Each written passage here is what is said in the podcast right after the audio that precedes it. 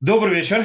Мы начинаем очередную встречу нашу, рюмка чая с раввином. И сегодня пришли на удивление вопросы такие тяжелые, вопросы острые, под- явно по- подтолкнувшие, э, то, что подтолкнуло, точнее, к этим э, вопросам, это реалии многие, а некоторые вопросы, как бы, они общие и весьма интересные тем, что далеко никто, мало кто спрашивал про них. И они сами по себе тоже интересны с точки зрения социологии, не только, не только, а не только еврейского, скажем так, закона или философии. Окей, я начинаю с первого вопроса, который такой явно э, стоит на реалиях и, про, и проблемах в Израиле, и я его зачитаю. Звучит так, понимаю, что вы религиозный сионист, и все-таки. Как можно требовать от религиозных парней служить в армии Шевьон Бенет? Шевьон Бенет – это равенство внесения лямки, для того, кто не знает иврита, когда в ней популистская волна службы девушек в боевых частях, то есть неприемлемо совершенно сидение в одном танке и тому подобное, когда служба трансгендеров и им подобных, когда обязательно лекция о выборе пола и прочее, не является требования Шевьона, то есть имеется в виду э, э, э, равенства внесения рамки нарушением заповедей. И не только для харидим, но и религиозных сионистов. Э, я тут не хочу нескольких вещей, которые сказаны в вопросе как, как бы факт, но фактом они не являются. Э, во-первых, э, девушки, да, служат в боевых а, частях, но никогда в жизни сидят в одном танке с мальчиками. То есть это даже о таком речи не было никогда. То есть какая-то была такая идея и так далее. Служба трансгендеров и вообще сексуальных меньшинств никак не связана с вообще с какими-то заповедями у меня в танке, у меня со мной был в совете, то есть человек, который был открытым гомосексуалистом, и вы бы никогда в жизни, если бы не знали, что, то есть он не скрывал просто, когда, есть, что он такой, э, но он ничем от других не отличался, он рот не раскрывал и не говорил об этом. Как бы э, это его личное дело, что он делает своих э, в постели. И в обязательной лекции по выбору пола первый раз в жизни слышу. Э, что это обязательные лекции. Э, о выборе поля в армии нет. Есть в армии лекция терпимости, есть там всякие такие вещи, это есть, но лекция о выборе поля абсолютно обязательным не является. Тем более, если речь идет о подразделениях, где превышает огромное количество религиозных, а чем больше религиозных, иногда некоторые подразделения вообще полностью религиозные, там вообще такого даже рядом нет. Там наоборот больше ставятся то есть более еврейские вещи, более еврейские лекции, даже если Йом и Шива, когда отправляются на изучение, приводят раввинов и так далее. Поэтому немножко подправлю систему, то есть, да, с точки зрения э, реалий для первого, до, для начала. Там половина написанного не существует. То есть, да, оно немножко по-другому. Это я говорю как человек, который да, служил в армии, который делал много лет милуим, и человек, который э, немножко связан с теми, кто служит в армии по сей день, и вещи очень преувеличены и явно не из армии. Э, есть там всякие перегибы на местах, но это в любом месте есть. В любом случае. Э, теперь по поводу Шевьон Бенетель, так называемый. Э, кстати, тут нужно разбить одну тоже, то есть, то называется равенство внесения ярма. Эту идею придумал, скажем так, партия Лапида и Еже, то есть и компания, и по-настоящему очень смешно, что человек, который это проталкивает, он сам никогда в жизни э, не нес никакого равенства лямки. По-настоящему равенство несения лямки, то есть равенство несения службы, это бред сивы кобылы. Э, другого слова просто нет. По причине того, что даже взять бы любую армию, извините меня, человек, который служит на армейском радио или в армейской стенгазете, или в армейской какой-то газете с человеком, который э, является спецназовцем, э, да даже не специально, просто обыкновенным танкистом и так далее, стоит на границе или идет на операции, это не равенство внесения лямки совсем, то есть это вообще даже рядом не стоит.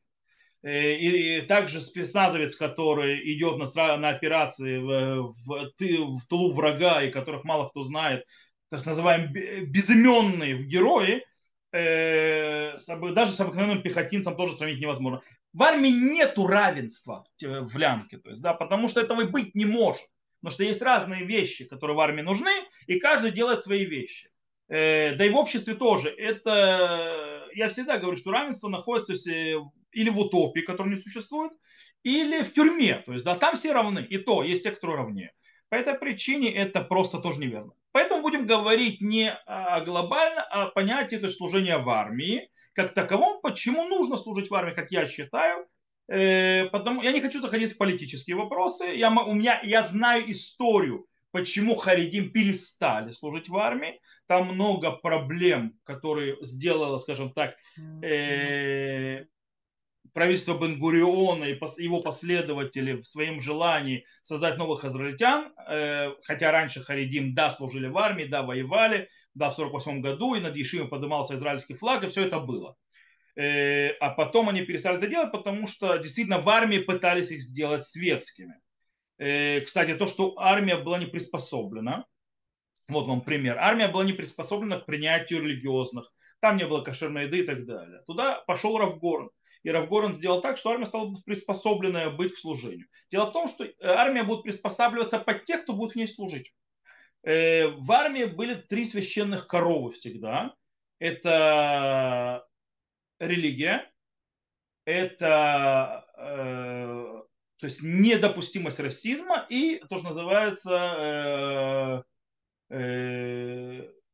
не носить никакого вреда, ущерба девушкам. То есть, да, и как бы между тремя священными коровами это то есть как-то пытались лавировать всегда, э, чтобы то есть как бы не, не нарушать. Все остальное в армии движимо в зависимости от того, кто служит. Теперь, почему, да, в армии, то есть э, армия не является не только нарушением заповеди, а наоборот, тот, кто не идет в армию, он нарушает заповедь. Э, я могу по этому поводу целый урок провести, и я, по-моему, я не помню, я проводил обязанность службы в армии, когда я делал э, иудаизм государства или нет. Надо проверить, я не помню. То есть про призыв девушки я говорил точно.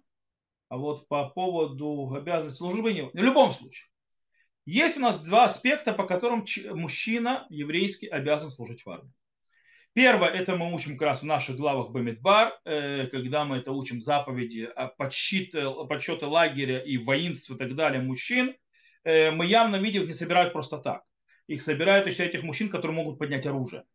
Э, не зря даже в нашей понедельной главе, главе э, Балутха, мы читаем про трубление в трубы, которые говорят, кстати, о движении лагеря, синхронизованного движения лагеря, что это явно военная подготовка движения стана. Э, более того, там явно приводится и вопрос войны и так далее, и так далее. То есть, в принципе, есть заповедь истории за то есть призываться в армию. Теперь армия должна, это с одной стороны. С другой стороны, у нас есть еще закон, который приведен в Гмаре, в трактате Сута он приведен, э, Рамбаму на Галаху устанавливает, э, и в законах царей, также это Шурханарух, э, то есть это приведено, то есть есть обязанность выходить и служить и защищать землю, когда у нас война заповедь. Что такое война заповеди? Это всем народов и так далее, но одна из них, с которой все согласны, что это явная война заповедь, это когда враг нападает на еврейский народ. Более того, мы, есть куча источников, которые показывают, что даже если враг на данный момент не нападает вот сейчас, вот сейчас, но есть шанс, что он нападет, или есть опасность, то есть да, нападения врага в любом месте, где это есть, мы должны нести службу. Э, вот. Э, мне тут, смотрю, Таля что-то прислала, я не могу понять, что это это что-то про армию.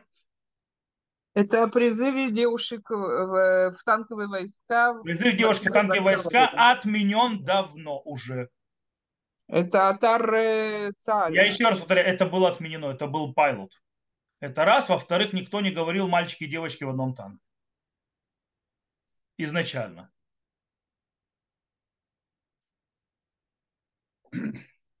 Никто не говорил о мальчиках и девочках в одном танке. Изначально даже речи об этом не было. Это невозможно. Тот, кто служил в танках, понимает, что это невозможно. Нереально. По многим причинам. Даже у светских мальчиков и девочек нереально. По многим причинам. Э, без связи с Галахой.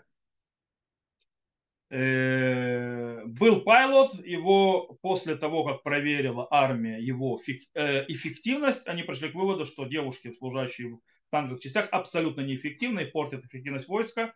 Э, по этой причине пайлот был уничтожен. Девушек больше в танке не призывают и призывать не будут. Э, окей, вернемся назад.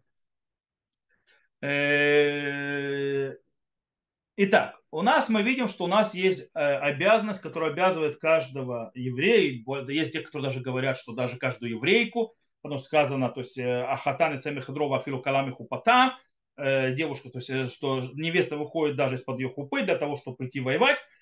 Но это отдельная тема, то есть я могу показать и доказать, что имеется в виду нечто другое, и, естественно, нет никакой заповеди в призыве, женщины служить не могут. Но это отдельная тема. В любом случае, мы видим из многих источников, мы обязаны служить. Как минимум мы обязаны защищать. Это Галаха. Окей? Теперь, э, могу ли я служить рядом вместе с девушками? Я могу с ними служить, пока не нарушаю запреты Цнюта и Худа. По этой причине в одном танке с ними не могу быть. Э, смотрите, девушки не должны служить в армии. Они служат. То есть даже как светские, то есть нарушают шаббат и так далее. Э, я считаю, честно скажу, некоторым лицемерием когда людям э, мешают э, гомосексуалисты или там идеи гомосексуализма и так далее, но им не мешает то, что их сосед нарушает шаббат. С точки зрения нарушения Торы и заповедей шаббат хуже. Наказание даже одно и то же, скилла. Запрет Торы страшный. Но это применимо, это поэтому это вопрос. То есть тебе мешает действительно нарушение Торы или тебе мешает гомофобия. У меня нет гомофобии, мне, нарушает, мне мешает нарушение Торы. По этой причине, я знаю, если у человека есть наклонности, у меня нет никакого запрета быть с таким человеком, с такими наклонностями вместе, служить вместе и так далее, меня это никак не касается. Э, я знаю, что ему запрещено делать то, что он делает, э, и он должен это знать. И пока у него есть склонности, но он не нарушает ничего, он, он не нарушает Торы вообще никак. Более того, точно я не нарушаю Торы тем, что нахожусь с ним в одном бронетранспортере. Окей? И он воюет со мной, я воюю с ним, а то, что он делает, когда он приезжает домой, это его личные проблемы. Э, кстати, трансгендеры в армии не служат в основном. Э, потому что то есть, это проблема им, потому что по многим причинам. Э, армия не, армия не все готова принять. Армия очень часто освобождает людей, которые, скажем так, делают дикие проблемы. То же самое, когда армия видит, у нас были люди, у которых были, были высокие слишком требования по кашруту, Милуим и так далее, армия сказала, иди гуляй вальсом. Э, мне нет возможности заморачиваться с тобой. Э, вот. В любом случае, есть многие вещи, которые в армии нужно исправить. Есть многие вещи, которые в армии проблематичны. Но из них ни одна из этих вещей, во-первых, лично меня не заставляет нарушать. Да, человек, который приходит служить в армии без подготовки, Человек, который приходит в армию служить без того, что, то есть его духовно подготовили, его подготовили как Галаху соблюдать в таких и других условиях, там, где нет Ирува, там, где шаббат вот так и вот так, действительно э, у него шансы там свалиться э, духовно и так далее высокие. Он должен быть сильной личностью. Но если человек приходит в армию, пройдя подготовку, для этого делает еще вот СДР, для этого смехинот и так далее, и так далее, то его э, шансы успеха, так называется, пройти армию, остаться религиозным человеком и давка насветить имя небес очень высокий, больше 90%. Кстати, э, вы понимаете, что человек может стать светским и вне армии. Это как бы связи никакой. Э, и армия в принципе готова, а сегодня еще больше, делать вещи, которые дадут религиозным солдатам служить более комфортно э, несмотря на все. То есть армия всегда с этим играется. То есть если армия видит, что у нее... Э, а, армия никогда не заставит религиозного солдата глобально. То есть нормальный вменяемый командир никогда не заставит религиозного солдата э, ехать в одном э, джипе с женщиной. То есть, да, или там в одном танке. Э, армия всегда пытается найти компромисс. Можно, естественно, нарваться на командира дебила. Это бывает. Это во всем бывает. И тогда нужно знать и быть умным, как вывести из ситуации, как то есть не попасть в просак. Иногда приходится делать. В любом случае, даже самые нарушения, которые там происходят, я не хочу просто входить во все законы пикох, нефш и так далее, они явно не прелюбодеяние, они явно не, э, не убийство, и они явно не поклонение идолам. По этой причине пикох нефеш и обязанность наша, то есть защищать нас, причем заповедь, нужно понимать, что заповедь защиты народа Израиля от приходящих врагов выше, чем заповедь спасать жизнь еврея. Объяснить почему? Потому что э, я, когда э, в законах Пикох Неф, если мне нужно кого-то спасать, я не обязан рисковать своей жизнью для того, чтобы спасти другого. когда в заповеди спасения еврея, то есть еврейского народа от врага, есть обязанность, даже если мне придется пожертвовать своей жизнью. Это уровень выше. По этой причине, понятно, он стоит над всем этим. Таким образом, это точно не нарушение никакой заповеди, а наоборот обязанность. Причем как для, для религиозных так и для харидим, для всех. Все остальное начинается политика, идеология, и можно спорить до, до посинения. Но если мы хотим увидеть это нарушение или нарушение, нет, это не нарушение. Если мы хотим сказать, если Шевьон Бенетель, его нету. И никогда в армии не было и не будет.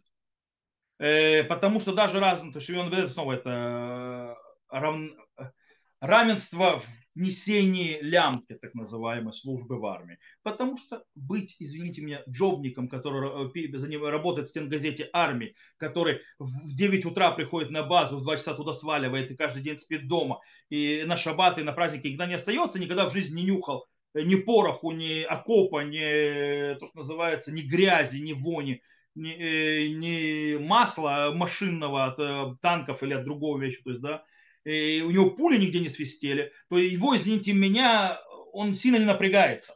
Он э, не сильно э, делает что-то. Во-вторых, то есть есть вещи, которые...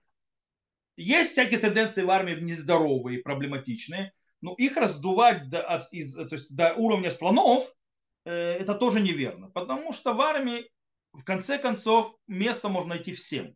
И еще раз, чем больше религиозных в армии, чем больше давления религиозных внутри армии, тем больше армия дает возможности. Раньше в армии не было кашрут глад в свое время. Вот не было и все, кушай рабанут и застрелись. Чем больше стало более религиозных, более серьезных ребят служить, тем армия быстрее начала давать, то есть уже в мое время, когда я служил, уже начали давать религиозным, то есть по их желанию манот глад, то есть да, порции, которые более крутого кашрута. Э, плюс э, начали то есть, считаться с многими вещами допустим, нас, несмотря на то, что у нас было все смешно, нас освобождали как религиозных, когда э, командиры поняли, что мы не можем с девушками делать, извините, зарядку, то нас, религиозных, освобождали э, идти заниматься в спортзале. Вот. Или, то есть, нам давали возможность молиться. Причем армия раньше давала очень мало возможностей, потом она увеличила эту возможность. Причем армия, да, высчитывает. Раньше, то есть, ты молился за свое свободное время, сейчас тебе говорят, вот твое свободное время час, плюс молитва, то есть час 20, час, там, час 30 и так далее. Так что э, чем больше религиозных будет, тем больше армия будет соблюдать. Э, это очень зависит от того, кто находится внутри, кто создает то, что называется группы давления. Чем больше девушек в армии, которые давят, тем больше армия идет в их сторону и так далее. Э, армию, не зря у нас армия народа, потому что ее делает действительно народ. То, на этом мы закончим с этим вопросом. Я думаю, что э, вопрос, ответ понятен на вопрос. Хотя можно еще много-много об этом говорить. Окей, перейдем к следующему вопросу. Э, он звучит так. Читал, что Тора, земля Израиля, будущий мир даются в страдания. Да, то есть э, это одна из вещей, которые не к ним Бейсур. Но что за страдания при изучении Торы в наше время? Куча возможностей для изучения, даже не выходя из дома. С репатриацией это тоже все просто. Не надо несколько месяцев добираться пешком, а потом нищий за Святой Земли. Или очереди консулом в МВД, поиск квартиры. Это тоже считается обещанными страданиями. Окей. Несколько вещей. Начнем с Торы. То есть про будущий мир я понимаю, что про страдания никто не, вопрос не вызывает, да, то есть перед смертью можно пострадать хорошо. Э, окей. Во-первых, э, начнем с изучения Торы. Ну, дело в том, что если Тора не нужно сильно напрягаться в изучении Торы, в наше время куча возможностей изучения, даже не выходя из дома, то я вам сразу скажу, эта Тора многого не стоит. По-настоящему, если человек хочет, то, что называется у мудрецов наших Мишне, то есть это Тора. Я не сказал, что это не Тора, что это, это не важно. Это важно. Я имею в виду, что это не называется приобрести Тору. Чтобы приобрести Тору, реально придется страдать. Почему? Потому что приобрести Тору нужно вкладывать бешеное количество часов. Нужно мало спать. По причине того, что еще нужно на день и на жизнь, чтобы чем-то зарабатывать. Э, нужно идти и искать учителей, которые серьезные, и которым приходится, то есть, и, и, то есть, и подстраивать свою жизнь под их уроки, под их э, вещи. Э, для того, чтобы правильно и глубоко изучить Тору, нужно посвящать там бешеное количество времени каждый день, иногда, то есть целые эпохи своей жизни. А это через не хочу, через не могу, и через иногда, через надо. И во-вторых, сегодня тот, кто серьезно изучает Тору, Э, то есть он обычно не особо может работать. То бишь, ему комфорта уже зарабатывать много денег э, не получится, во всяком случае, временно. Э, придется иногда меньше есть и жить в более, скажем так, не очень благоприятных условиях. Я могу сказать, то есть, когда я учился, я когда учился, у нас я подрабатывал там сам немного, но мне нужно было учиться, нужно кучу времени вкладывать. Я не мог работать на полной Э, работе и потом уроки Тора по вечерам слушать. Это не изучение Тора. Это изучение, но это не то, о чем говорится здесь. Потому что получить то, что называется кетера Тора, то есть корона Торы, как говорит Рамбам, как он написывает, под бемелах тухаль, то есть да, хлеб с солью будешь есть, на полу будешь спать и так далее, и так далее.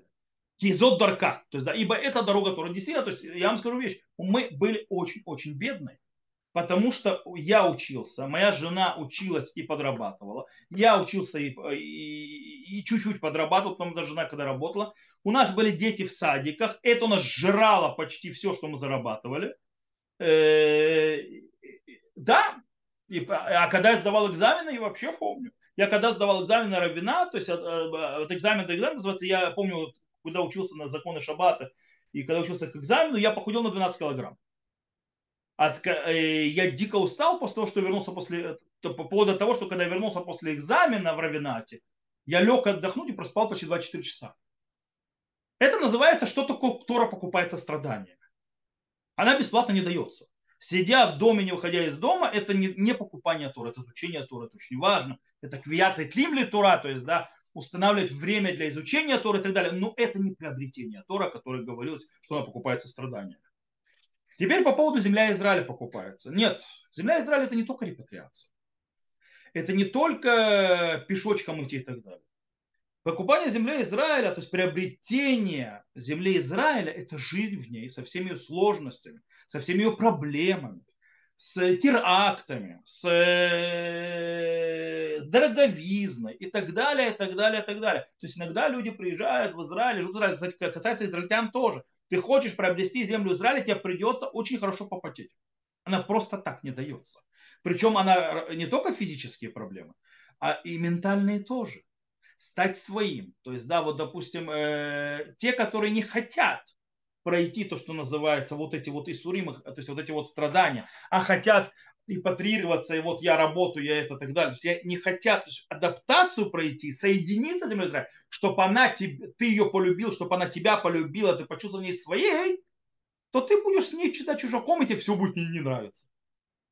Оно так работает. Если ты хочешь с ней слиться, тебе придется много работать. Ментально, физически.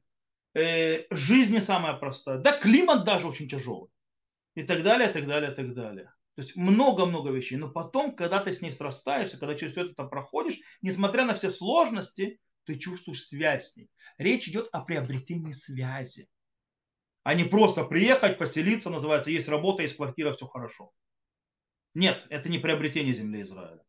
Это ты, э, то, что называется, э, квартирант земли Израиля.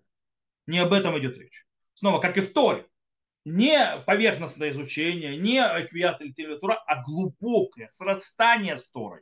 Оно требует страдания. То же самое глубокое срастание с землей Израиля, оно через страдания по-другому не дается.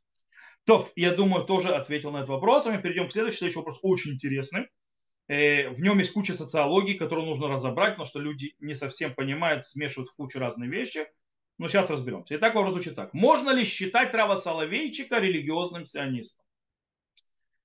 Что он сделал для возвращения евреев в Сион? Ну, это показатель того, что человек историю не учил, права Соловейчика.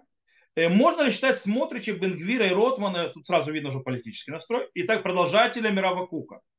Где проходит граница между Modern Orthodox, так себя определяют американские евреи, последователи Рава Соловейчика, религиозным сионизмом, харидимно с открытой головой и датилай. Датилай это религиозный, то есть типа э, легко религиозный, слово лайт легкое. Э, прежде чем я буду отвечать про Соловейчика, э, я хочу сделать и про остальные то есть вещи. Я хочу, во-первых, немножко социологии. Modern Orthodox, так называемые, э, модернистская ортодоксия, они не только последователи Рава Соловейчика, но в основном не последователи Рава Соловейчика. А другими словами, это американские религиозные сионисты, так называются в Америке. То есть это то, что деляет их от харидим. То есть в Израиле их называют религиозным сионизмом, они не отдельно от религиозного сионизма течения. То есть, да, они последовали Рава Соловейчика, сейчас немножко объясню, в чем разница между Рава Соловейчиком и Рава Куком, э, почему и это религиозный сионизм, и это религиозный, что религиозный сионизм это не только Рав Кук. Рав Кук, кстати, был э, в религиозном сионизме меньшинством. Э, у религиозного сионизма было не, сионизма немало отцов. Рав Кук считается один из больших идеологов, но это отдельно сейчас. Теперь, кто такие датилай? Датилай это вообще не социальная группа. Значит, социальная группа, но это не, по, не идеологическая группа. Датилайт это уровень соблюдения заповедей. То есть, да, это, это даже, э, э, э, это как бы, они те же самые религиозные сионисты, но которые немножко забивают на свадьбу, на заповедь. То есть, да, они живут так, им хочется. Харидим Рошпатух, то есть харидим с открытой головой, снова, если харидимная идеология, но они начинают больше склоняться к, то, что называется, к, к модерне. Они больше похожи, допустим, в Америке таких куча. В Израиле таких меньше. Э, во Франции почти большая часть харидимного мира, они как раз вот называются то, что харади, то есть им с открытой головой, то есть харади модерни. Потому что в Европе так не поживешь, то есть как здесь харидимный мир. Короче, я тут целый урок нужно проводить только по социологии. Э, в любом случае, начнем, поэтому э, то есть, стоит знать, что религиозный, то есть Дати Лайт это не идеологическая группа. Это группа внутри религиозного сионизма, которая относится к заповедям очень, скажем так, э, фривольно. То есть, да, э, можно в каком-то смысле назвать, что это ашкеназы, э, кстати, в основном они ашкеназы, Датилайт, что это ашкеназы э, традиционные, традиционные ашкеназы, потому что Масуртим это больше сефарды. Э, но это тоже не совсем верно. В любом случае это так. Харидим с открытой головой это вопрос, то есть это идеология харидимна, детей посылают в харидимное. Кстати, чем отличается религиозный сионизм от харидима? Религиозный сионизм от хариди, то есть проверяется очень простым способом. Куда он посылает своих детей учиться?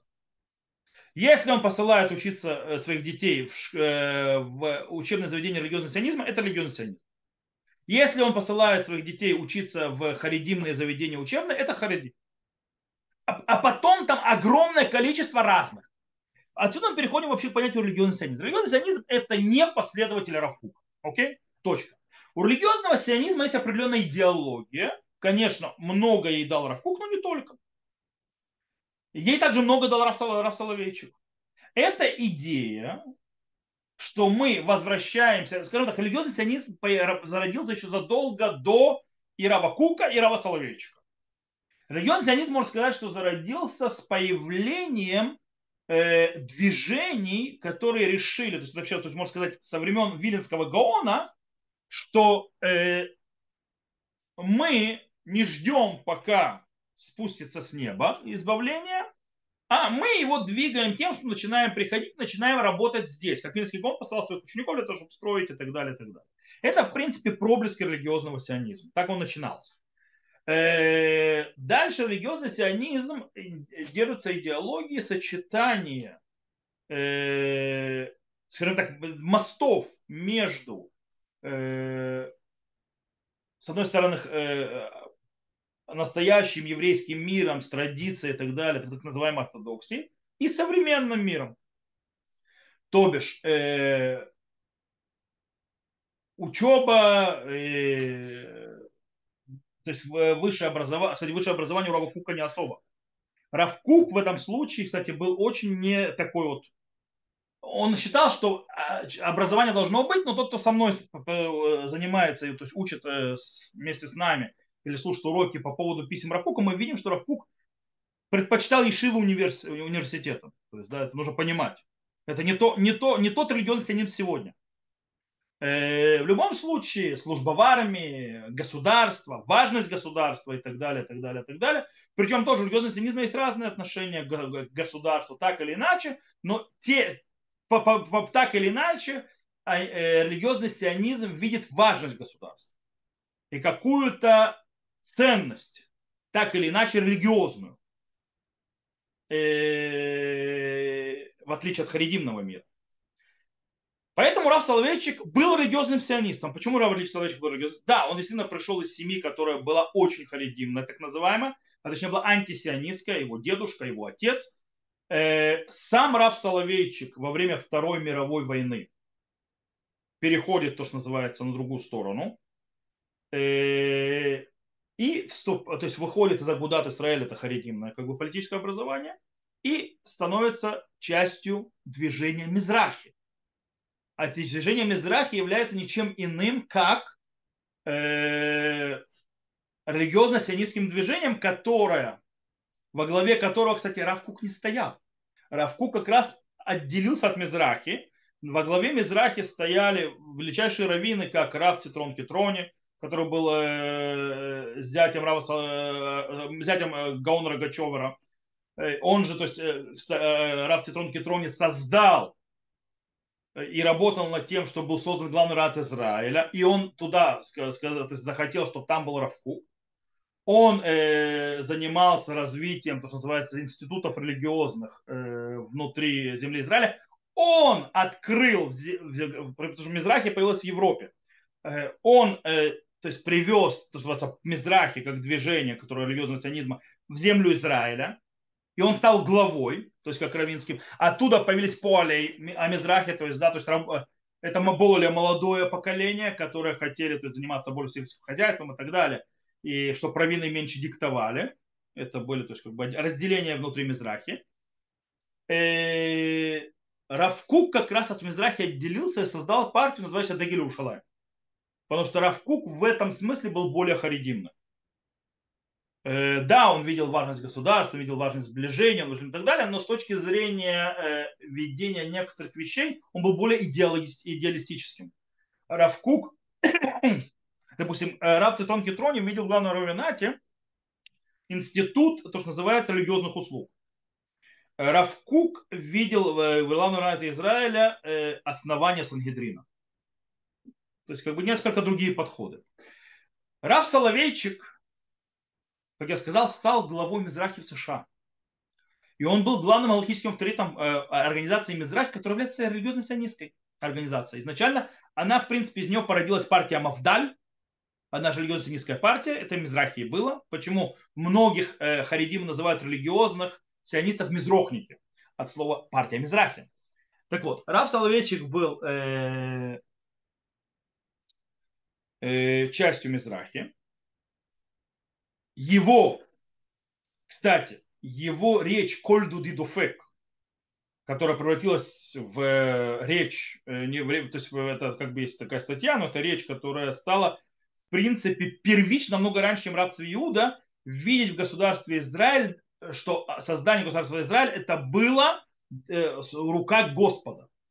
То есть рука Всевышнего, Рав Иуда это развил более. Рав Кук, папа не дожил до этого момента, Рав Цвиуда, то есть развил святость как бы государства, так называют, что государство есть в нем особая святость и так далее. Рав Соловейчик, туда не пошел уже. Он развил это позже. Рав Соловейчик. Рав Соловейчик то есть, показал, что тот, кто создавал государство Израиль, это был Всевышний. Это его э, э, Плюс Рав Соловейчик, естественно, породил движение религиозного сионизма внутри Соединенных Штатов Америки. Призывал к помощи Э, э, земле Израиля, э, почти всех, то есть учил к тому, к любви к земле Израиля, и тот, кто может, что препатрировался. Он сам оставался там, хотя он был в эпоха, когда он хотел, он баллотировался на пост главного района Тель-Авива, он проиграл этот пост и вернулся в США, и так его отец умер, то он занял его место во главе Ишивы, и он понял, что кто-то должен Америке тоже управлять еврейством, иначе американское еврейство, там все будет плохо. По этой причине он остался как, то есть там для того, чтобы помогать еврейству. Но он воспитал огромное количество евреев, раввинов и так далее, которые являются, то есть видят их подход сионистский, они считают, что важно государство Израиль, будь многие из них репатрируют землю Израиля, многие американцы, кстати, так называемые религиозные американцы, которые приезжают сюда у которых только сионистские побуждения, а с точки зрения экономики и денег их вообще ни разу ничего не выигрывают, приезжая сюда, очень многие из них, они почти все так или иначе ученики или Рава Соловейчика, или ученики учеников Рава Соловейчика. Вплоть до того, что часть из них создали целые поселения, даже города. Допустим, тот, кто не знает, Рав э, Рискин, Рав Ифрата, он ученик Рава Соловейчика. И он сюда перевез всю свою общину в США. Он всю общину в США перевел сюда и создал поселение, называющееся Ифрат. Он сегодня главный раввин Ифрат. И Ефратов начал с того поселения, выросло сегодня это город. Вот. И все это началось с его общины. Поэтому, то есть Рав Соловейчик, э, то что он сделал в течение евреев, ну, очень много он сделал. Э, да, он сам оставался там, потому что он считал, что нужны... И он, кстати, лучших учеников своих хотел, чтобы они там оставались тоже. По причине того, что кто-то должен воспитывать американских евреев, не бросать их на произвол судьбы.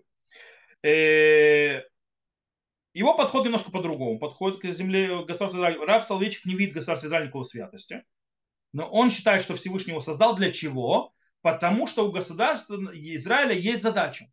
Задача ее для того, реализовать то, что называется предназначение еврейского народа. То есть еврейского народа есть э, предназначение раскрывать Всевышнего в этом мире и так далее, и так далее и чтобы э, Тора раскрывалась его, его свет раскрывался, и, ну, то есть, и царство его и так далее. И для этого создано государство Израиль, потому что это инструмент для самого лучшего развития и, и реализации предназначения еврейского народа. Он говорит, а Соловейчик, если этого не происходит, если нет реализации, нет смысла в государстве. Равкук, э, сын, не отец, потому что отец снова государство не видел. Равкук больше возвел, то есть отец, что государство, оно священно само по себе. Он называл э, одежду, армейскую форму, как одежду коинов и так далее, и так далее. Э, короче, он стал религио и так далее. Есть еще Равамиэль, есть Равузиэль, то есть тоже то есть сионист. Допустим, у сефардского еврейства было вообще куча религиозных сионистов, то есть в голове Мизрахе стояли Равнисим и так далее. Э, и они все так или иначе повлияли Э, кстати, сохранив, у сефардов сохранив очень сильно и серьезно э, сионистский настрой даже тех, кто считается у них харидим. Это очень интересный момент. В любом случае, можно считать Смотрича, Бенгвир, Ротман и тот продолжать все Равкук. В каком-то смысле да, в каком-то смысле нет. Потому что по-настоящему продолжателей Равкука отца, Равцвию Авраама Ицхака, сегодня почти нет. Потому что так или иначе проходит время, есть действительность, развитие, то есть так далее. Был Рав Цвиуда посредине. То есть его, э, его сын, который, то есть развил идею отца и повел его в некоторые другие места. Здесь, кстати, смотришь, очень сильно последователь Рав Цвиуды в этом случае. Э, э, Ротман, по его, он больше последователь и Рав Цвиуда, но больше как Рав Соловейчик. Кстати, меньше Рав Он такой посредине. Он, он, кстати, вот Ротман, он классический религиозный сионизм. Парень, который учился в, э, в Ишива Тихонит, который был в этих э, в, э, э, молодежных организаций, идейный, э, за землю Израиля он всю жизнь занимался, то есть э, он же, он же юрист, то есть, да, э, служил в армии, кстати, несмотря на то, что освобожден ее по здоровью, он пошел туда, он все равно потребовал, чтобы взяли армию, несмотря на то, что он был от нее освобожден по состоянию здоровья. И он служил как доброволец в ней, э, занимался много вещами, которые связаны так или иначе с защитой земель, земли Израиля. у него много деятельности. Ишват СД, университет. То есть он явно последователь соединения разных аспектов, то, что называется отцов религиозного сионизма. То, я думаю, что на это ответил. Тоже глобально, но снова вопрос такой, что на него можно отвечать долго, нудно, много и бесконечно. Четвертый вопрос, который пришел, в котором, в принципе, два вопроса, думаю, будет четвертый и пятый, можно сказать. Слышала, что мужчинам и женщинам нельзя вместе изучать Тору. Какие есть ограничения? Можно, например, собираться нескольким мужчинам и нескольким женщинам, читать недельную главу, комментарии, что-то еще. Может ли женщина брать частные уроки у раввина, у просто религиозных мужчин для изучения Торы и Талмуда? Окей. Мы не будем заходить в вопрос изучения Тора женщинами. Это отдельный вопрос. Я считаю, так мы учителя считают, и в принципе сегодня это уже становится все больше и больше мейнстрим. Женщины должны, не только могут, но и должны изучать Тору. Сегодня. Это раз. Теперь, по поводу изучения мужчин и женщин, скажем так, вместе Тору. Во-первых, если это муж и жена, это шикарная вещь. Это очень даже хорошо, это очень важно. Классы. Снова зависит от того, кто ученики, что ученики и так далее. Как вы знаете, то есть у меня учатся мужчины и женщины вместе, нет такого запрета во время изучения Торы. Иногда разделяет, есть темы, которые ты не можешь обсуждать мужчина с женщинами или женщина с мужчинами. Не подходит. И это разделы Торы тоже. Их не учат вместе. Учить недельную главу мужчинам и э, женщинам вместе в одном классе нет никакой глобальной проблемы. Если можно разделять, разделять. Снова, это очень зависит от контингента и преподавателя. Теперь, тут есть, э, смотрите, э, то, что должен стоять, как скажем так, правило, это вопрос законы Цниюта, то есть соблюдение всех правил э, скромности, то бишь, чтобы там не было ни легкого поведения, ничего, ничего, то есть все должно быть, скажем так, чинно, скромно и так далее. Есть вторая проблема – и худ, уединение. Уединение запрещено. По этой причине брать частные уроки у Равина на, наедине вдвоем – это запрещено. Более того, и Равин очень сильно не советую это делать. Если он это делает, кого-то принимает, оставляет открытую дверь. Ему проблемы не нужны. Проблемы не нужны, я говорю, то есть это и даже любому мужчине, то есть, да, когда он остается с женщиной, которая не является ему никем, э, так как сегодня обвинить во всем, чему угодно можно очень быстро, и потом ты будешь долго и нудно доказывать, что не верблюд, никогда не соглашаться на такие вещи. Себе дороже. Или так, что у тебя открытые двери, тебя все видят. Это раз. Во-вторых, это Галаха требует. Нельзя оставаться в один. То есть нельзя, частные уроки у равина и так далее у женщин нет. Это не подходит, это не, не здорово, это плохо. Частные уроки у женщины у женщины, мужчина у мужчины. Почему? Если это, конечно, не муж и жена. Муж и жена шикарно. Отец и дочь шикарно. Сын и мать шикарно. Брат и сестра шикарно. То есть там, где нет проблемы. Чужой мужчина с чужой женщиной? Ни в коем случае. Это нарушение запрета и худ, и это э, нескромно, и это приведет, может привести к огромной куче проблем. К огромной. Это отдельный вопрос. Окей, теперь следующий вопрос. Иногда, чтобы прийти к соблюдению заново, надо отойти. Иногда что-то происходит, встречаете этих людей в общинах, и человек чуть отходит от соблюдения, что сделать, чтобы вновь получить удовольствие от всего, что приносило удовольствие раньше, найти что-то новое для себя. Э, ну, э, я, я смотрю, я вернусь сначала к прошлому вопросу, потому что тут пришел э, вопрос, то есть как бы в чате. А когда учишься на расстоянии, то есть не, можно нельзя. На расстоянии, в принципе, вроде нет проблем. Но это не совсем так. Когда есть слишком длинная интеракция между людьми, даже если они видят друг друга через экран и так далее, то может развиться, и это очень часто психология, и это человеческий фактор, очень часто работает, могут развиться не туда отношения. Даже если не платонические. Это очень плохо. Не надо искушать ни себя, ни вторую сторону. Окей. Вернемся по поводу этого вопроса. Иногда, чтобы прийти к соблюдению заново, надо чуть отойти. Ну, то, что надо, я не скажу, но это происходит.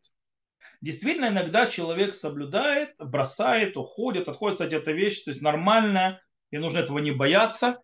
Э, нужно понимать, что очень часто люди не бывают на одном уровне, бывают вниз, вверх, вниз, вверх. Кстати, это всегда будет вообще в соблюдении и так далее. Даже когда человек соблюдает все и живет религиозной жизнью, там тоже бывает и падение, и подъем. Это нормально. Этого пугаться не надо. А вот не надо говорить, что это надо. Чуть-чуть отойти. Нет такого надо. Это случается, и нужно знать, как с этим справляться. И как с этим жить, и этого не пугаться. Это один вопрос. Иногда что происходит, встречаете этих людей в общинах, человек чуть отходит от соблюдения. Смотрите, это одна из проблем, это, кстати, ответ к тому к следующему. Что сделать, чтобы вновь э, получать удовольствие от всего, что приносило удовольствие, раньше ли найти что-то новое для себя. Во-первых, э, тут есть одна проблема, то есть, да, человек отходит от соблюдения из-за людей в общинах. То бишь, его соблюдение было не ради Всевышнего. Его соблюдение было ради того кайфа или прикола, которое было в общинах. То есть он отходит не от общины в другую общину, или, допустим, сам с собой. Иногда то есть, нету других общин. А он отходит от религии из-за людей в общине. Это показывает того, что что-то не так с его соблюдением. То есть, да, только что-то не так с его службой Всевышним, он больше это делает для кайфа, для фана, для общения и так далее. Или как бы, потому что так принято здесь. Для того, чтобы это действительно получать, кстати, Тора дали всегда соблюдать далеко не всегда удовольствие. Мы когда говорили об этом, когда говорили про изучение Торы, это иногда очень неприятные вещи. Иногда это тяжелейший выбор. Это очень, иногда это вообще не кайф. Иногда это очень больно. Иногда это очень тяжело. Иногда нужно делать страшный выбор. Поэтому как получать удовольствие от того, что приносило удовольствие, построить с этим правильное отношение. Как построить с этим отношением? Соблюдать и, э, из-за того, что ты, у тебя строятся отношения со Всевышним, а не из-за того, что у тебя строятся отношения в общине. Община нужна. Без общины очень тяжело. Община это очень важно. Но ты строишь не с общиной отношения, ты строишь как, соблюдение. Ты строишь, ты можешь быть в общине не соблюдая тоже. То есть, как бы, особенно в общинах, которые за границей и так далее. Ты строишь отношения со Всевышним. Понимаешь, там бывают взлеты и падения, как в любых отношениях. Но главное, что ты не делаешь для кого-то. Ты также понимаешь, что иногда вещи могут приносить удовольствие, иногда нет. Иногда будет холод, иногда будет тепло. Иногда будет восторг, а иногда, наоборот, отторжение. Вот если человек, то есть человек это поймет и осознает и будет в этом тоже служить, то, что называется, сможет служить всем своим сердцем, сердцем у сердца бывают разные настрои, туда-сюда, туда-туда, но во всех настроях будет служить, даже когда неприятно. Вот тогда он действительно сможет продвинуться, найти что-то новое и в конце концов найти себе удовольствие и то, что называется, э, как сказать, не удовлетворение, а нахатрух на иврите есть такое понятие, это внутреннее спокойствие в каком-то смысле. Э, поэтому только так. Окей. У нас еще мало времени осталось, у нас еще несколько вопросов, так что мы двинемся дальше. Следующий, смотрите, есть вопрос, один пришел, я его не повесил на рюмку чая сразу, я его убрал по причине, я ответил, то есть один вопрос был про Лихаду Ди, я сказал, что это вообще нет такой обязанности, то, что человек написал, э, то есть менять мелодию имеется в виду. То есть там был вопрос, э, чему, какой источник менять мелодию посреди Лихаду Ди на Лот и Воши. Я сказал, что вообще можно не менять мелодию, то есть как бы нет этому источника. Можно вообще это не петь даже. В литовских ешивах это не поют. Э, тем более с мелодией с какой-то. Э, был вопрос по поводу отно... глобального отношения к рабству, как рабство допускается и так далее. Это целый урок, который я проводил по письмам Равакука. Это я на прошлом неделе говорил, и я бы завтра еще буду говорить на, на следующей неделе. То есть есть заповедь, будет еще. У него, мы говорили об аспекте рабства. И вот там ответ на этот вопрос. То есть как бы Поэтому я то есть, эти вопросы пропустил, но есть вопросы, которые еще остались. Итак, первый вопрос из оставшихся. Действительно ли потомки Хама, сына Ноя, является всем известный Тов? То есть здесь написано слово, которое сегодня забанят сразу в Ютубе. Имеется в виду э, афроамериканцы или, или жители Африки. То есть, да, слово, которое здесь написано, запрещено сегодня произносить, тем более не в США, не, не нельзя это произносить по Ютубу. Ютуб это моментально высекает и закроет, э, вырубит э, видео, он срежет цензурой. Потому что сегодня это считается ругательством. Имеется в виду темнокожие люди. А что их тоже, получается, прокляли? И еще один вопрос. Луна, какое значение? Окей, давайте сначала разберемся с потомками Хама. Да, действительно считается, что потомки Хама это кнаанейские народы, не только кнаанейские, но и население Африки как таковое. Это потомки Хама. Проклял их Нох? Да, их проклял Нох. Э, что значит это проклятие? Куда? Снова мы возвращаемся к уроку про э, уроку э, по Равакуку, как раз вот последний урок по письмам Равакука, где обсуждался вопрос рабства, там же обсуждалось, обсуждалось проклятие сынов Хама, там э, все объясняется. И да, речь идет о населении так называемой Африки и не только, а также кнанейский народ. Теперь следующий вопрос. Луна какое значение в иудаизме? Огромное, на календарь. То есть, да, мы по Луне, а, как и по Солнцу, то есть, а, и устанавливаем то, что называется временные точки, по которым освещаем временные э, особые даты. То есть как праздники, новомесячие и так далее. Луна у нас идет отсчетом для месяцев, когда Солнце идет отсчетом для э, то, что называется времена года и глобальное построение года как такового. И у нас есть соединение внутри календаря между Луной и Солнцем. Правда ли, что во время Машех Луна будет как Солнце? Неправда. Э, по причине того, что это будет не во время Машеха, речь идет, э, что Всевышний, когда создал, сказано в книге Берешит, что Всевышний создал, то есть мы мы прочитаем, создал два великих светила, одно большое, одно маленькое. Так он создал два великих или одно большое, одно маленькое. Так вот, есть объяснение, что он создал действительно одинаковые.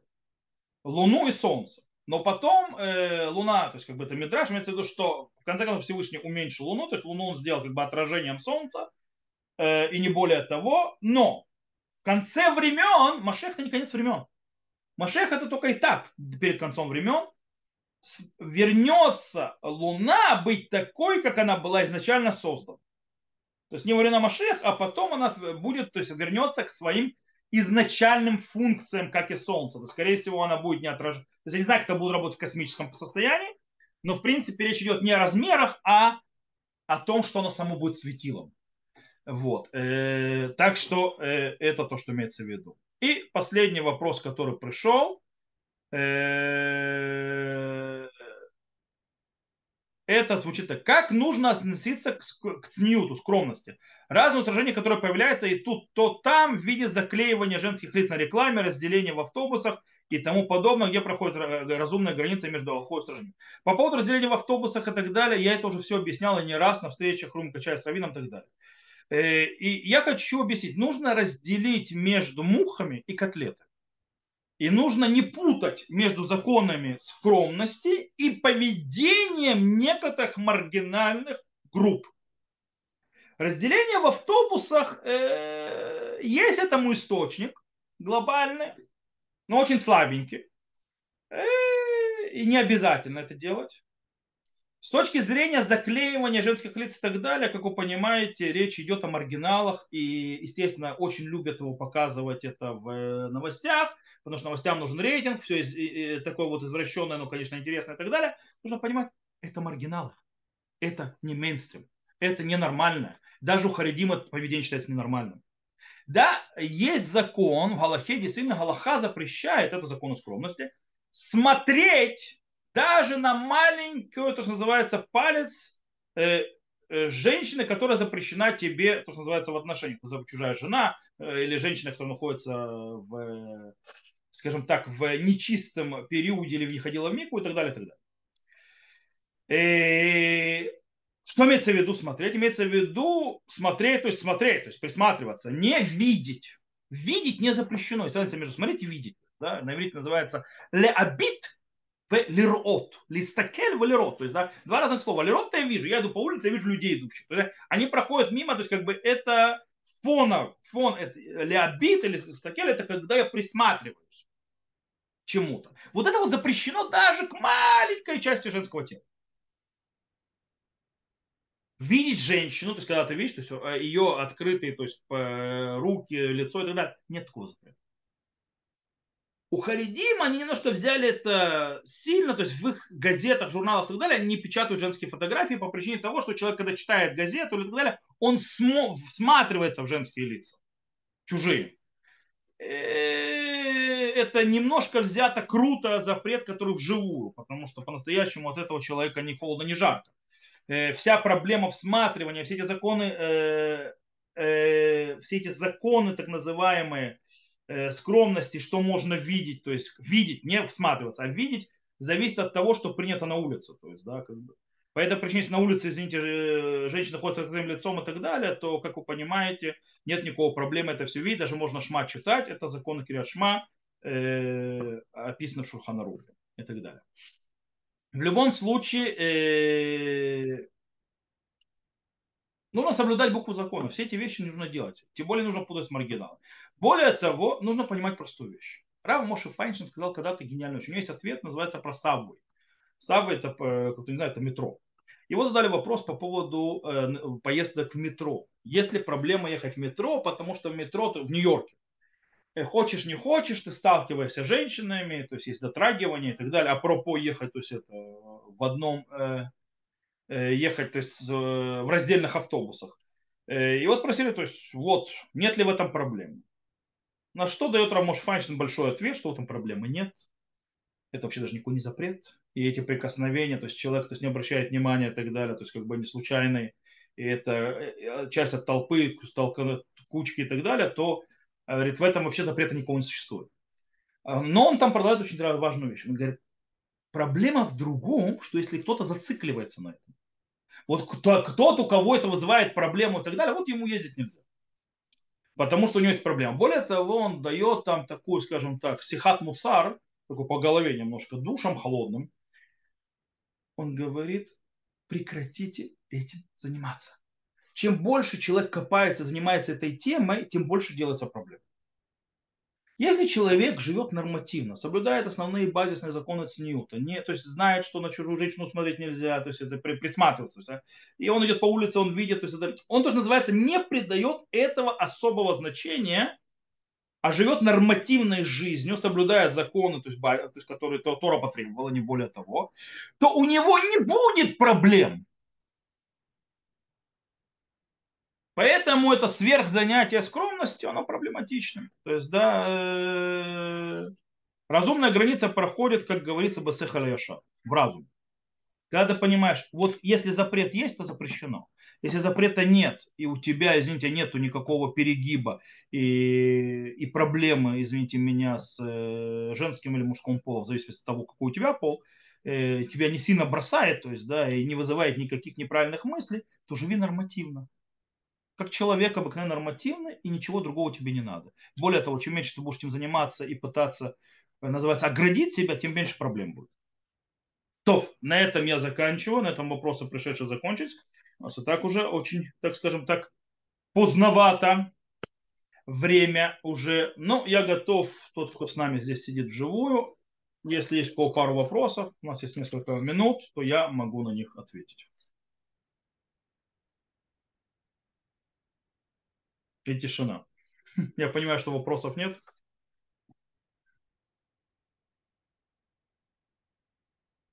То, ладно. Рустам. Да. Можно? Да. А, если вешают мизузу, с правой стороны двери э, снаружи повесить нельзя, потому что снимут или поломают.